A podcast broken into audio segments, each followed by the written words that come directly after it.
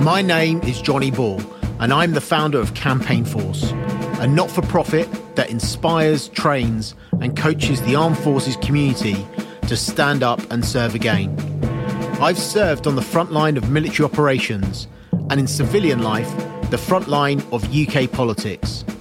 This Veterans in Politics podcast is a set of interviews brought to you by Campaign Force and sets out to explore how the military community can help make our politics a better place. I lean into my little black book of contacts and sit down with individuals from across the world of politics, sharing secrets, giving tips and advice, and inspiring the next generation. We are Campaign Force. This is the Veterans in Politics podcast. Let's introduce you to our guest. This podcast series was recorded over Zoom during the lockdown period. This was part of an exclusive event laid on for veterans and serving personnel. We'd like to thank our guests for allowing us to release part of this conversation for you in podcast format. This episode's veteran in politics is Dan Jarvis, MBE MP.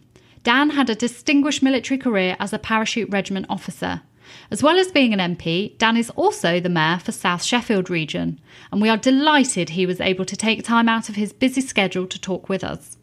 The beginning of this episode does have some minor sound issues, but please stick with us, as Dan's story is one that must be heard.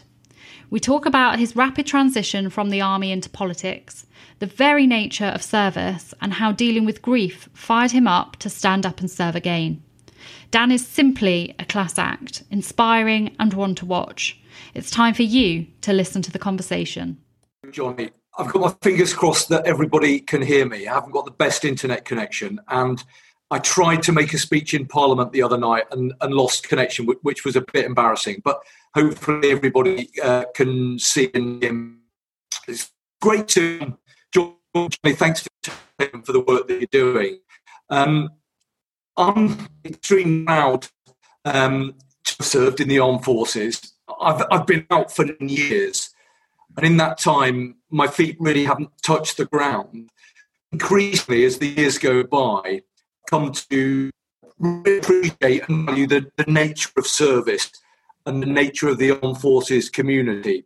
I think we all know that there's something unique, something very special about our armed forces. And I think there's something very unique and special about those people who serve, the unique nature of, of armed forces life. and I think it's really important that we continue to appreciate that and continue to value those who've served and, and those who've served previously. So I'm really proud of, of having the opportunity to, to be in the armed forces. Um, but of course, everyone has to take the decision to leave at some point. For me, um, very sadly, this came to a head in 2010 when um, my life was quite literally turned upside down uh, and my wife died of cancer. And at that point, I had to take stock and think about what I was going to do next. And the motto of Campaign Force is stand up, serve again. And that was the decision that I took the decision to leave the armed forces, but to continue serve, but in a different way. And being a member of parliament, it's um, like the armed forces in some respects, you know, a unique tribute. Um, it's not the option in life, and it comes at some cost. To do really well consumes you, and it is seven days a week, and you get a huge amount. Of but I think that I'm lucky very privileged to have the opportunity to serve in politics. Just you briefly one example. Yesterday was the 20th of May. It was the day that the organ donation bill that I took through Parliament came into force. It's a bill that I'm confident will save hundreds and hundreds of lives and will give hope to thousands of people around the country. And there was an immense sense of satisfaction yesterday when that bill um, finally came into force. So despite all the pressures, despite the, the scrutiny, despite all of the grief that you get from people on social media and in real life, serving as a politician, it's still an immensely rewarding professional way to make a contribution to serve, but in a different way. And I think that I'm very lucky to have had the opportunity both to serve in the armed forces and to have taken the experiences that I gained from that time into public life in and as an as a mayor, and I believe that the values, the skills, the experience that you get from serving the armed forces are highly transferable into public life and into politics. I think that's all I wanted to say by way of an introduction, Johnny. Happy for you to, to grill me as you see fit. Not quite the the grilling, um, but that's amazing that you're still able to get business through. That's so important for our our nation during this time as well. And um, for those of you that haven't already seen, Dan released a book available from all good bookshops. Um, please do do look it up in terms of what Dan has mentioned quite bravely, um, how his story started. Um, you know, do look into that into into Dan's book. Um, so, I mean, you've alluded to it. We've already seen some results. Um, we've seen your electoral success, both as an MP and as and now as a mayor too. But why did you? What motivated you to get involved into politics in the first place? Was it always burning there? I know. I think you said you joined a political party when you were at university. Uh, but what really drove you to take that leap of faith? I think you said in your maiden speech. I think it was in part because I'd, I'd, come to understand that what you do for a job is is massively important. Having something that gets you out of bed in the morning that you're passionate about, that you believe adds value and makes a real difference, is incredibly important. And given the experiences that I'd had in the armed forces, it was always going to be a tough act to follow. Um, it was always going to be difficult to find something that would give me that same sense of pride that same opportunity to get up in the morning and do something that I thought was worthwhile and that I could kind of commit and dedicate myself to.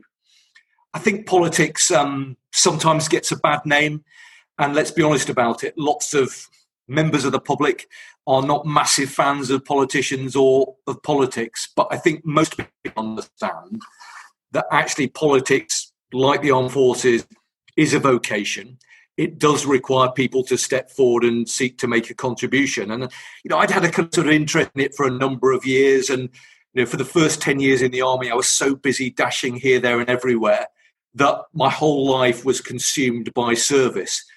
But about ten years into it, I think you know I started to think about other things, and maybe start to think that at some point that I would transition from armed forces into politics, and I you know took and I talked to people who were in politics and I got a feel for what it might be like. I didn't think it would happen as quickly as it did for me. And then, as I say, sort of tragically for, for me, for my family, you know, when my wife died, I had to make a tough decision about whether I was going to continue to serve and whether I'd expose myself to the risk that I had done previously. Yeah. And I didn't feel having two kids that I could do that in the way that I done previously. So you know, I started to look opportunities to get into politics. It can be quite a tough field to get into, particularly if you've been in the armed forces and had the opportunity to kind of get to know people and sort of get involved. But the opportunity arose uh, to put myself would be a candidate in a by-election, and I remember clearly everybody I took advice from said, you know, don't waste your time it's never going to happen. You haven't got enough political experience. You will never be chosen to be a candidate in a place like Barnsley, which had kind of been a rock solid seat. And I listened sagely to all of that advice and just ignored it and just went for it and did it. And I think it was absolutely the right thing to do. And I've never really looked back. As was I say, that there are some yeah. similarities. Was it Operation Honey Badger? called your your campaign Operation Honey Badger? Is that a rumor or is that true? No, that that was true, and and that's my point about the sort of transferable skills. I think people have been in the armed forces, you know, have a sense of of getting things done, of of working with other people, of being able to handle pressurized, difficult, challenging situations. And there's a lot of people in politics who don't have that professional background. So I think the ability to do difficult things, to work under pressure, but I think if you've been beyond for years, never you've seen difficult circumstances. I think that gives you a judgment, a perspective, an experience, which means that you are well placed to prosper and thrive in public life. You know, public life can be quite a difficult place to be. You've got to have thick skin. But if you've done tough things before, I think you are much better prepared for it than, than other people will be. So be be a honey badger. I think we can take from that. And everyone, if you're not aware what a honey badger is, look it up. Um, particularly if you do Google image, you'll see what a, a, honey badger looks like. Bears no resemblance to Dan. I must say, I'm far too polite for that. Um, but you've already alluded to it, Dan. You, I mean, you got elected in a by-election, and your flash to bang, as it were, from being a soldier to a politician was a relatively short transition. So, what was the biggest challenge transitioning out of the military or transitioning into politics? Well, I think it was the shortest transition ever in the sense that I was formally discharged from the army midnight on 3rd of March and then elected to Parliament six minutes later. So it was a pretty short period of, of, of resettlement. I think the hardest thing really was was making the transition from life in the armed forces where pretty much people roll up their sleeves and get on with the job in hand. They work with their colleagues and uh, and they really kind of cooperate with each other to get difficult things done. That's how it is in the armed forces. That was my experience anyway. That's how it should be in politics. Sadly, it's not always the case.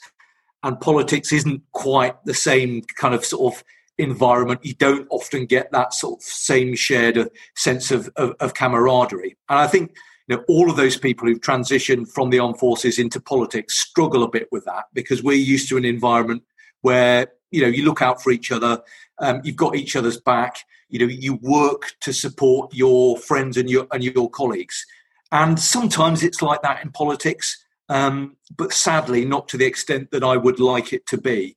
So I think it took a bit of time. Perhaps I'm I'm still taking time to kind of operate in that different environment.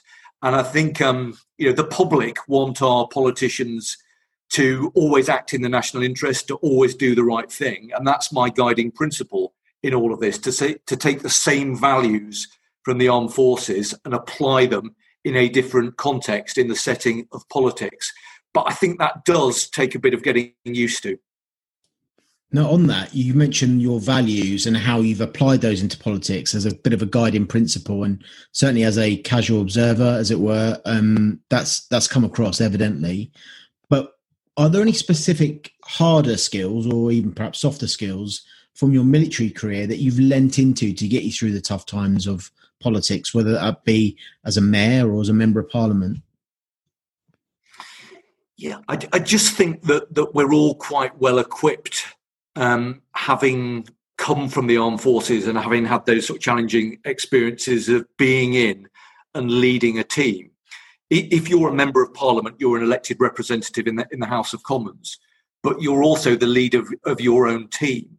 I've been incredibly fortunate that in my time in parliament, I've been very well supported by the people that I've recruited. And you lead that small team, and you are the person who sort of sets the direction of travel but you have to kind of manage it and you have to perform many of the functions that people in the armed forces take for granted. But you are in an environment where many of your colleagues in Parliament they don't have that same set of experiences, they don't have those same life skills. So actually, I think you know I'm lucky in the sense that my time in the armed forces was the perfect apprenticeship. I think the experiences of being a part of a team and leading it set you up very nicely to actually make the most of the opportunities that public life and parliament affords you. So, as I say, I think highly transferable skills, and that's why, by and large, you know, people who've been in the military make good members of parliament because they can just just just get the job done. They can get on with it, and they bring a sense of urgency and a sort of sense of decency that translates into being able to actually do the job pretty well. Awesome and I don't think it's any mistake that you've made in in terms of your team that you talk about how you've employed former members of the armed forces, indeed from your own regiment. Um, and I think that's an often a bit that's overlooked in politics. Myself, um, as a senior NCO, um, and the way that I've worked behind the scenes in politics, those transferable skills are not just suitable for those that are elected, but for those working behind the scenes in politics too. So I think we we need to talk that up as well. And it's great to see you living it in public as an elected person, but also living by that in your hiring decisions too. So it's pretty awesome to see.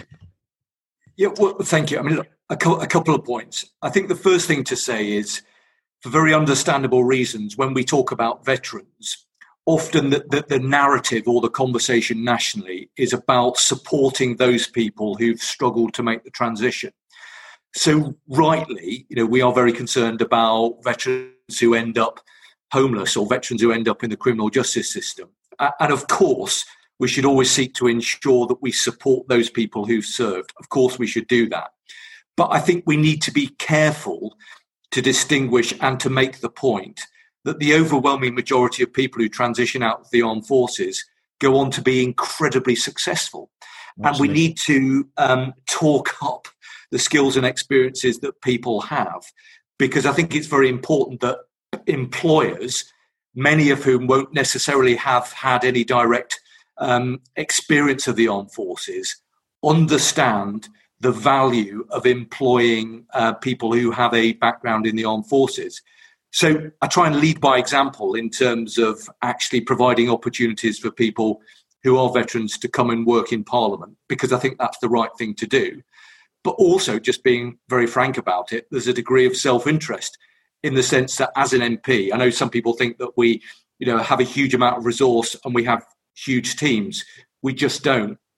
We have a small team, and that's why having someone who's been in the armed forces who you can really depend upon, who you can really rely on to deliver, mm-hmm. makes my life a lot easier because every single day I'm kind of, you know, engulfed by a tsunami of different kind of requests and information, and actually having really good people who can support me in getting the job done makes a massive difference for me. So it, it's the right thing to do uh, in terms of the example that it sets.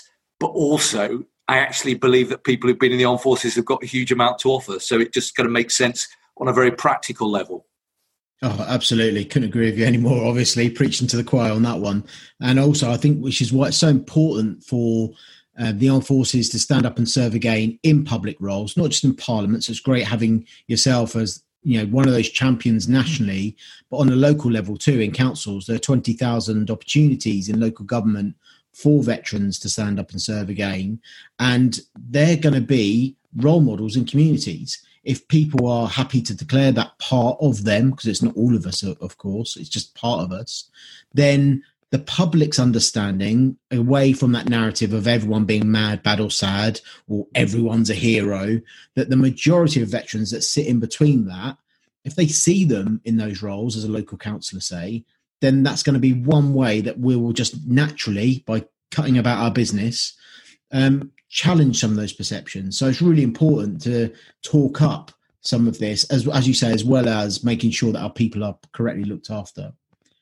And just on that, Dan, um, in terms of the suitability for veterans within politics, some people have sort of challenged me and said it's not necessarily, you know, the right fit. They start getting a bit scared about the military and politics, etc. But can you make a comment about the suitability of veterans in in local government? Because that's really where the majority of our veterans, when they resettle, will have an impact in our politics. I think exactly the same principles apply. I mean, being a local councillor is, is an incredibly important job. I mean, it's quite a tough job because there's the responsibility with not necessarily always the kind of support that you need to, to do the job very well. But I think it, it's those basic kind of skills that we take from the armed forces of that kind of Wilco attitude of getting on, getting things done, and kind of working around or through the different barriers that you encounter. So again, I think the skill set that people have means that they are particularly well suited to be in, in, in local government. And I think it's really important that we kind of, on a non-partisan basis, you know, champion um, the importance of, of ensuring that veterans are provided opportunities to continue to serve. I also think there's a slightly broader point about making sure that we take every opportunity to highlight and champion the achievements of those who are serving and those who have served. You know, we don't have the operational focus that we had five or ten years ago. I think we need to ensure that at, at a time when the armed forces are not necessarily in the public eye as much as they have been, albeit the COVID crisis again reminds us of the adaptability, the flexibility of the armed forces to step in and support. But I think there's a constant requirement to be kind of making the case for why you know people uh, should serve. And you know, I, you said earlier on, I, am pretty busy, and, and I am. But I will always make time to talk to people on an individual basis who are considering joining the armed forces. So a week or so ago, a young guy came to me, he said, "I'm thinking about it." You know, but no one in my family has ever served before. Can we have a chat about it? And we did. I think all of us who believe in the importance of championing the armed forces and supporting the veterans community, I think that we should take those opportunities to make a contribution where we can, whether that's through the Royal British Legion or through other organisations at a local and regional level. You know, let's be proud of our service. Let's be confident in making the case as to why we should continue to champion and support the armed forces. And let's, you know, let's work together in order to do that. Um, and sometimes all it takes is just going out for a brew. And it's so generous of you, uh, not only today, but what you do day in, day out to inspire people to look at politics. Um, and so you probably do get asked for advice every day of the week um, from the armed forces community. Naturally, they're drawn to you because you are in the public eye. You know, people know about your military service, so therefore you're going to get people from the armed forces community coming to you all the time. So, out of all those conversations that you've had, what would you say is that one piece of golden advice that you give over and over again? It might not just be one bit of advice, might be several bits. I think there are a couple of things I would say. The, the, the, first thing, it's, it's a bit like joining the armed forces in the sense that you have to do it with your eyes wide open.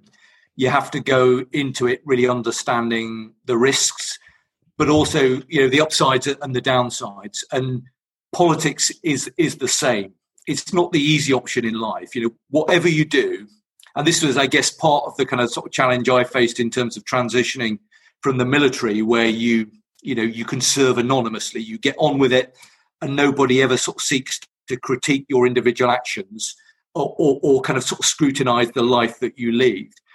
So you have to come into politics with your eyes wide open, understanding that it's a different environment. You can never please all of the people all of the time you have to accept that. You have to accept that whatever you do and whatever you say, there will be people who will step forward and will criticize you. Sometimes that happens in a really kind of constructive way, and I always welcome that. Hmm. but it isn't always the case, I have to say. You know, go onto my Facebook page and, you know, you'll see some pretty nasty stuff, I have to say. So you, you have to have thick skin and you have to go into it fully understanding the risks and the challenges of, of doing it. I also think that you have to accept that um, you know, it's quite a competitive process, particularly if you want to be a member of parliament or if you want to be a mayor or a police and crime commissioner.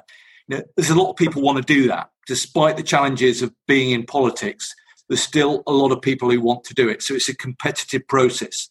So if that's something that you're really interested and committed towards doing, you have to persevere. You know, you have to stick with it. You know, it's a bit like the armed forces. You know, there there are knockbacks. Things happen you have to kind of sort of, you know, roll with the punches sometimes. And if you're really determined and committed to want to do it, stick with it, keep going, don't take no for an answer, have a plan for how it is that you're going to be successful in kind of you know, getting into it and kind of making your mark. And then, you know, maintain the focus of your conviction and keep going. One of the qualities that you need in politics is stamina. You know, you can be a a wonderful, wonderfully charismatic public speaker, or you can have a kind of amazing policy and political brain that will give you, you know, the ability to make really incisive contributions. They're great and they're really useful. But if you haven't got stamina, then you're probably not going to last very long in the cut and thrust of modern politics. So think about it, determine that you definitely want to do it. Uh, and if you do, get stuck in and go for it. And let me know if I can help. Thanks to our guests and thank you for listening. If you've enjoyed this podcast, hit subscribe now. Alternatively, you can support our mission by checking out in the show notes below where you can rate, donate, or become our mate. Thank you.